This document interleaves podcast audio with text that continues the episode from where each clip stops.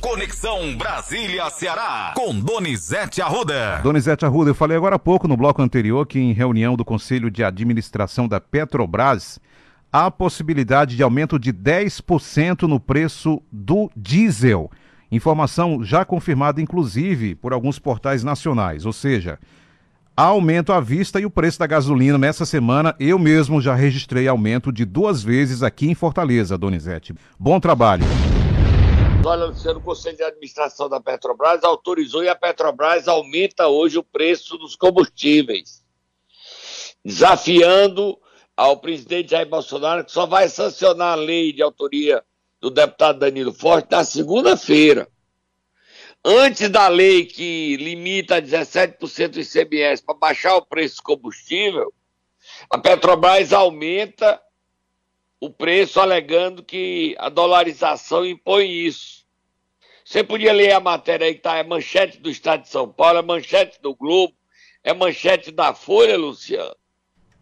Exatamente. Vamos lá ler agora, Donizete Arruda. Trazer, vou trazer outro relato diferente da que eu li na, no, no, no setor, na, na, na, parte anterior, ok? Já tinha tirado okay. aqui da minha pauta. Vamos lá.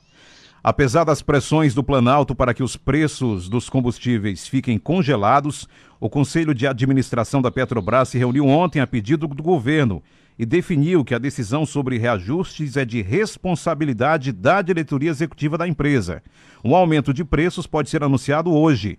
O percentual não foi informado. Nessa semana, o Congresso aprovou o teto de 17% para a cobrança de ICMS a situação do novo ministro das Minas e Energia, o Sachida, novo Sachida, é, já é insustentável, Luciano. O presidente Jair Bolsonaro pode demitir o Sachida e demitir o presidente da Petrobras, porque ele está se sentindo desautorizado e repercutindo negativamente também no Congresso Nacional.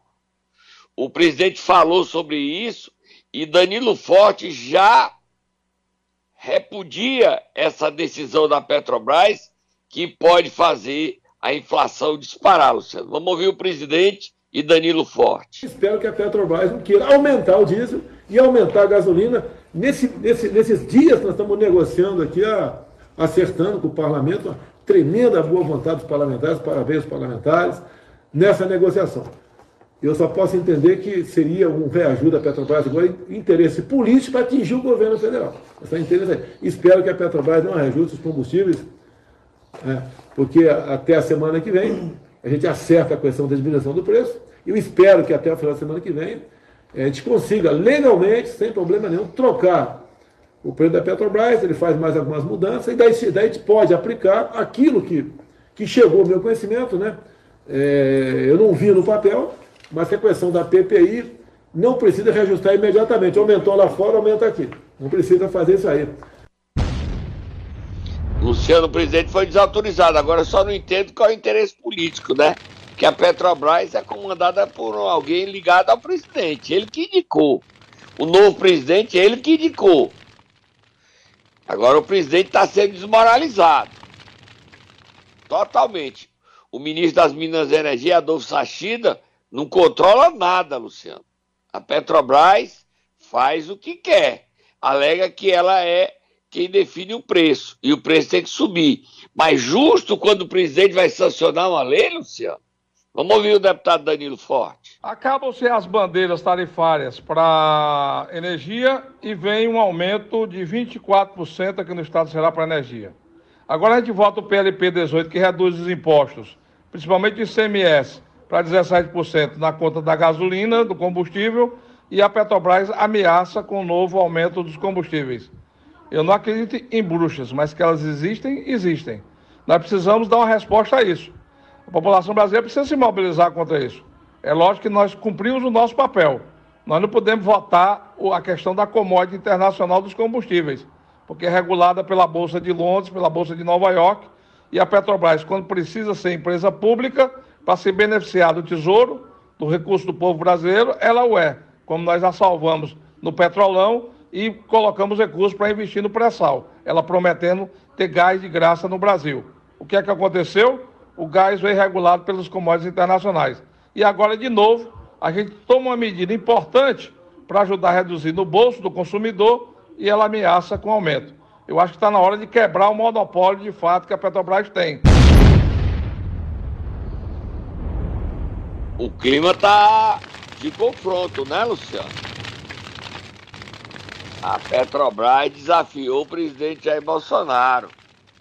E é destaque na revista Veja, Luciano, que o presidente, é, junto com o núcleo político do Centrão, vai lançar várias medidas para melhorar sua popularidade. Uma delas é o pagamento do 14 salário, Luciano para os aposentados. Leia aí, Luciano. É verdade. Deputados federais, inclusive aliados do Palácio do Planalto, pressionam o governo federal a conceder uma espécie de 14º salário a aposentados e pensionistas do INSS. O auxílio consta em um projeto de lei apresentado ainda durante a pandemia e que foi resgatado de forma a permitir o pagamento desse abono neste ano e no próximo. O custo estimado é de pelo menos 50 bilhões de reais nesses próximos dois anos. Luciano, o 14 salário é uma das boas medidas que o presidente quer anunciar. O Paulo Guedes tem sido contra. Ele diz o seguinte: se nós furarmos o teto de limite de gastos, a inflação fica fora do controle e adeus reeleição. Quem está segurando essa e outras medidas positivas, pacote de bondades, é o Paulo Guedes, que alega que o mercado vai ficar é, indisposto e aí a inflação fica totalmente fora de controle. Mas o Centrão não está ouvindo o Paulo Guedes, não.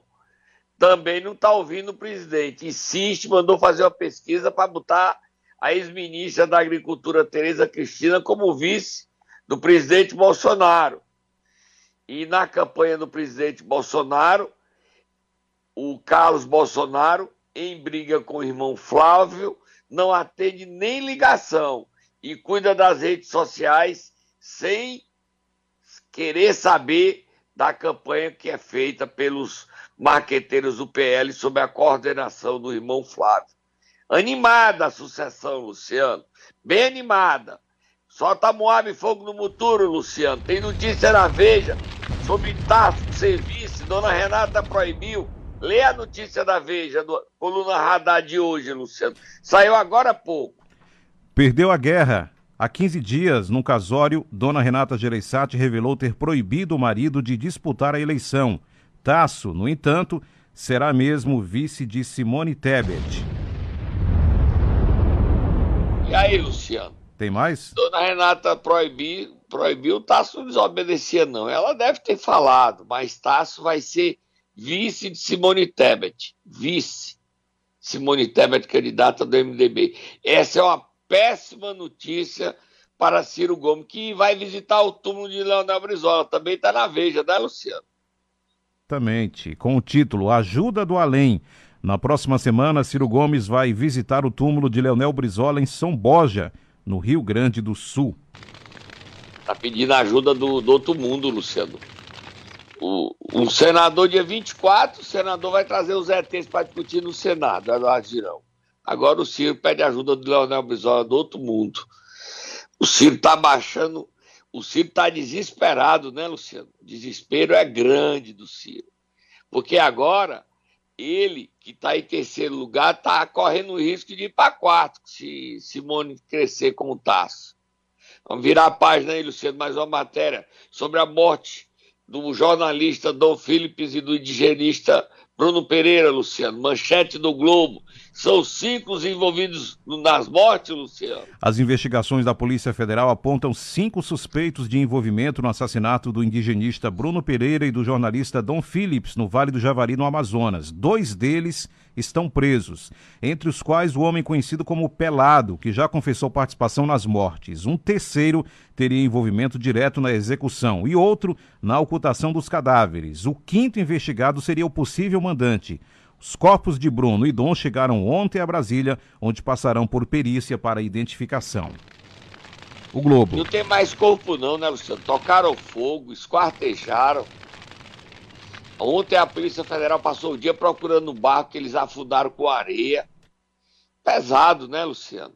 Muito ódio no coração, né, Luciano? Demais. E o, a repercussão monstruosa, todos os jornais, todos os canais de televisão do mundo deram que os corpos foram achados. Na situação em que aconteceu os crimes, eles foram mortos com tiros, depois de mortos, tocaram fogo nos corpos, esquartejaram e enterraram os restos. Eles estavam escondidos numa área de difícil acesso, Luciano. Leva 25 minutos para você chegar no lugar do Rio para lá. A Polícia Federal deu sorte e contou com a ajuda dos indígenas para encontrar esses corpos e para desvendar esse assassinato, esses assassinatos, Luciano. Mas por que tanto ódio, Luciano? No coração. Esse pelado aí, não acredito que ele tenha feito isso porque quis, não. A polícia está atrás do mandante, que seria o Colômbia, um traficante que atua nessa tríplice fronteira entre Brasil, Colômbia e Peru, Luciano. Ele seria traficante não só de drogas, mas também de armas. Vamos beber água, Luciano. Momento Nero. Depois do feriado, nós vamos acordar quem hoje, sexta-feira, Donizete Arruda? Vamos acordar Roberto Cláudio, Luciano, candidato escolhido a governador do PDT por Ciro Gomes, respaldado por Carlos Lupe. E a confusão por conta disso tá grande, Luciano.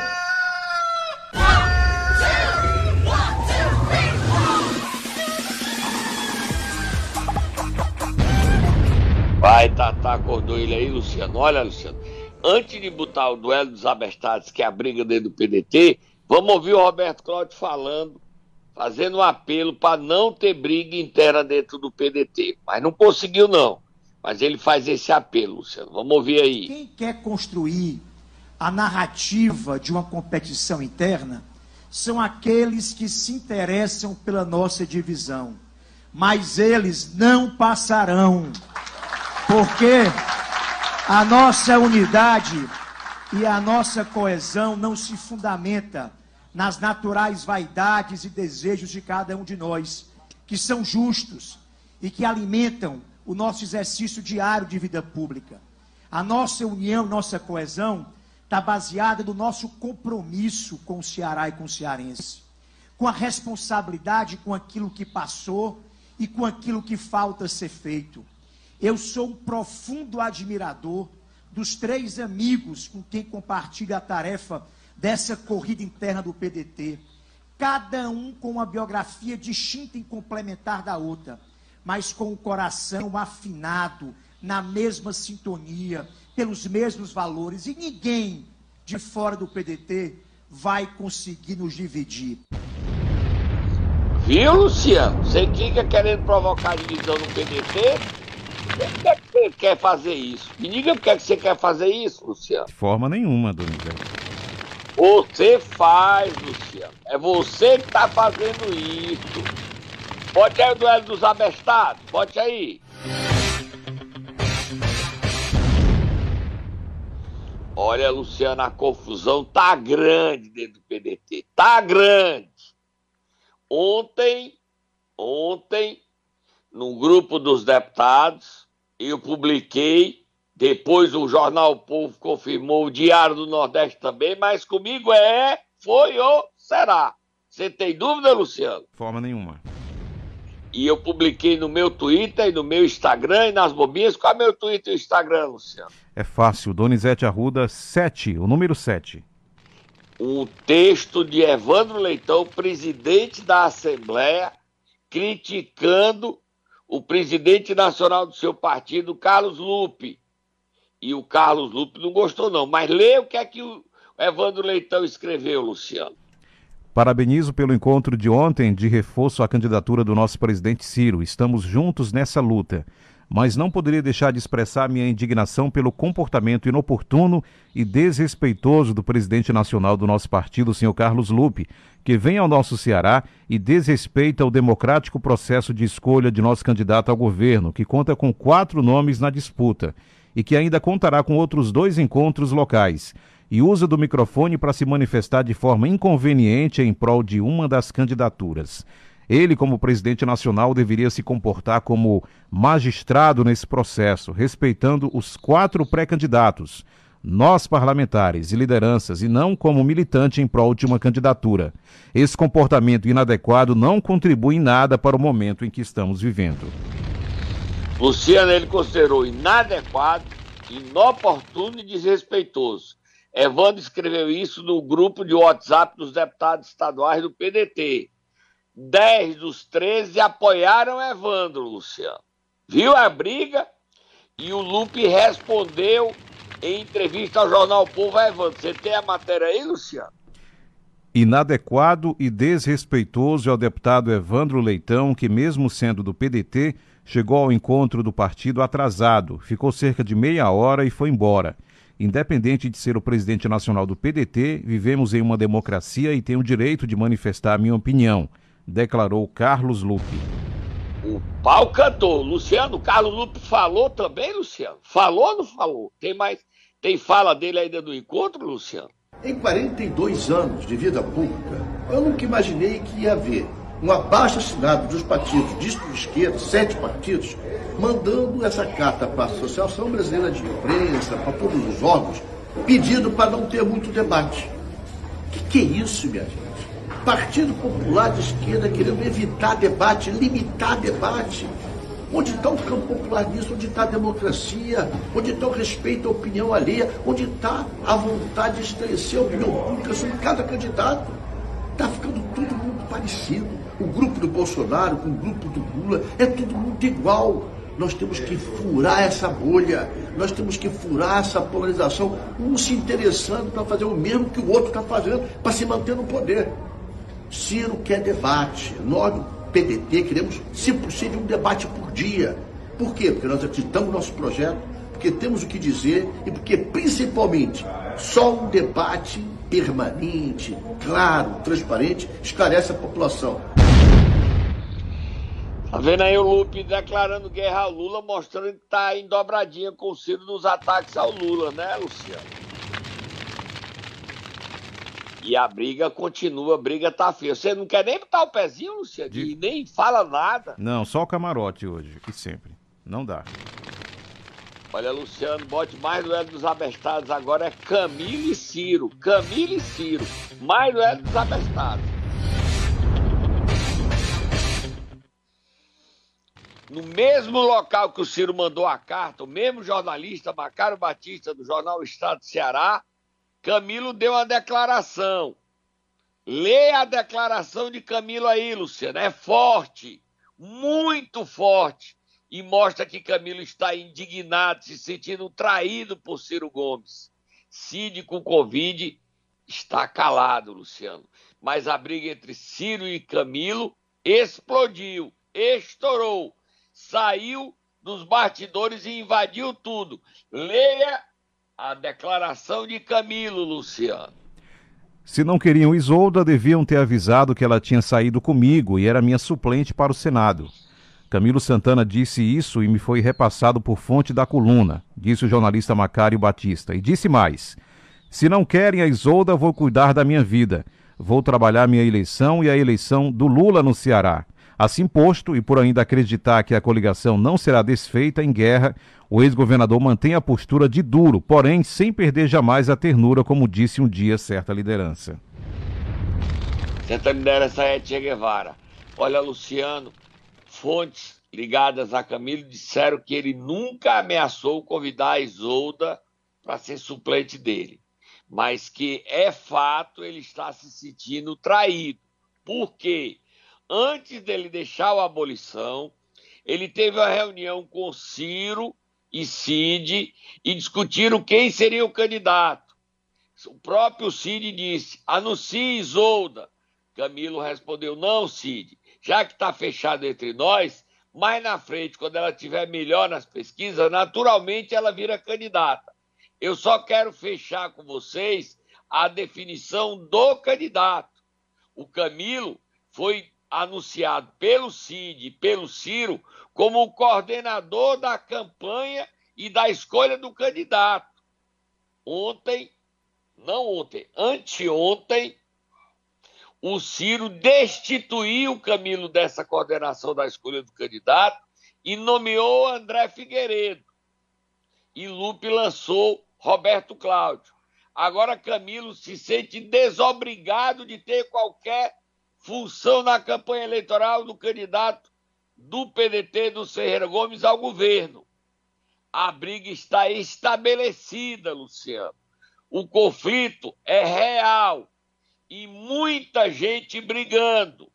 Muita gente brigando. Ciro não abre mão da candidatura de Roberto Cláudio. E já disse: se o PT quiser, siga seu destino, seja feliz. Quem reagiu a Ciro foi José Ayrton Cirilo, deputado federal, atendeu a oferta de Ciro e defende que o PT rompa e lance candidato. Vamos ouvi-lo, Luciano. Aproveitando a deixa de nós seguirmos o nosso caminho e sermos felizes, para lembrar né, e rememorar a nossa trajetória, a nossa história, a nossa luta e, sobretudo, a minha campanha de governador de 2002, Lula lá e Zé Ayrton cá, eu aproveito para fazer aqui um convite aos companheiros e companheiras. Né? Convido o ex-governador Camilo Santana, companheiro, nosso deputado Guimarães, a nossa deputada Luiziane, nosso presidente Conin, a todos os companheiros e companheiras, que é chegada a hora de nós ajudarmos o Lula a ganhar as eleições no primeiro turno e o PT precisa ter candidato a governador do Ceará, porque nós precisamos resgatar a esperança do nosso povo sem medo de ser feliz. Para isso, precisamos estar juntos e unidos, resgatando a esperança do povo brasileiro. Vamos juntos, companheiros, nessa vitória do Lula lá no primeiro turno. Luciana, o bicho pegou, Luciano. A briga tá feia, né? Feia demais. Luciano, o candidato que está cotado, se o PT romper com o PDT, Sim. quem quer ser candidato é José Guimarães. O Lula já concordou com o rompimento, mas disse que a decisão, a definição, tudo está nas mãos de Camilo Santana. E Camilo é simpático a candidatura de Eumano Freitas, deputado estadual, simpático. Outro nome que também, Camilo, é simpático, possa ser candidato ao governo, é do deputado estadual Fernando Santana. Mas Guimarães quer ser candidato. O Guimarães está se colocando como alternativa ao governo para ser candidato. A primeira definição é se o PT romperá com o PDT. O PT não aceita Roberto Cláudio. Vai ser feliz. Vai seguir a ordem de Ciro. E o Ciro falou, né, Luciano? Ainda durante o encontro do PDT. Por exemplo, se dependesse do Lula, que é muito querido entre nós aqui, se dependesse do Lula, o Camilo não tinha sido elegido. Porque o Lula, na primeira eleição, apoiou o Ernesto Oliveira. E eu tentei trabalhar. Se dependesse do Lula, teria sido a Luciana eleita prefeita agora, um ano e meio atrás, contra o Camilo, contra nós. E eu sigo comprometido com o Ceará. O que está na minha cabeça é o Ceará, eu não quero nada de volta.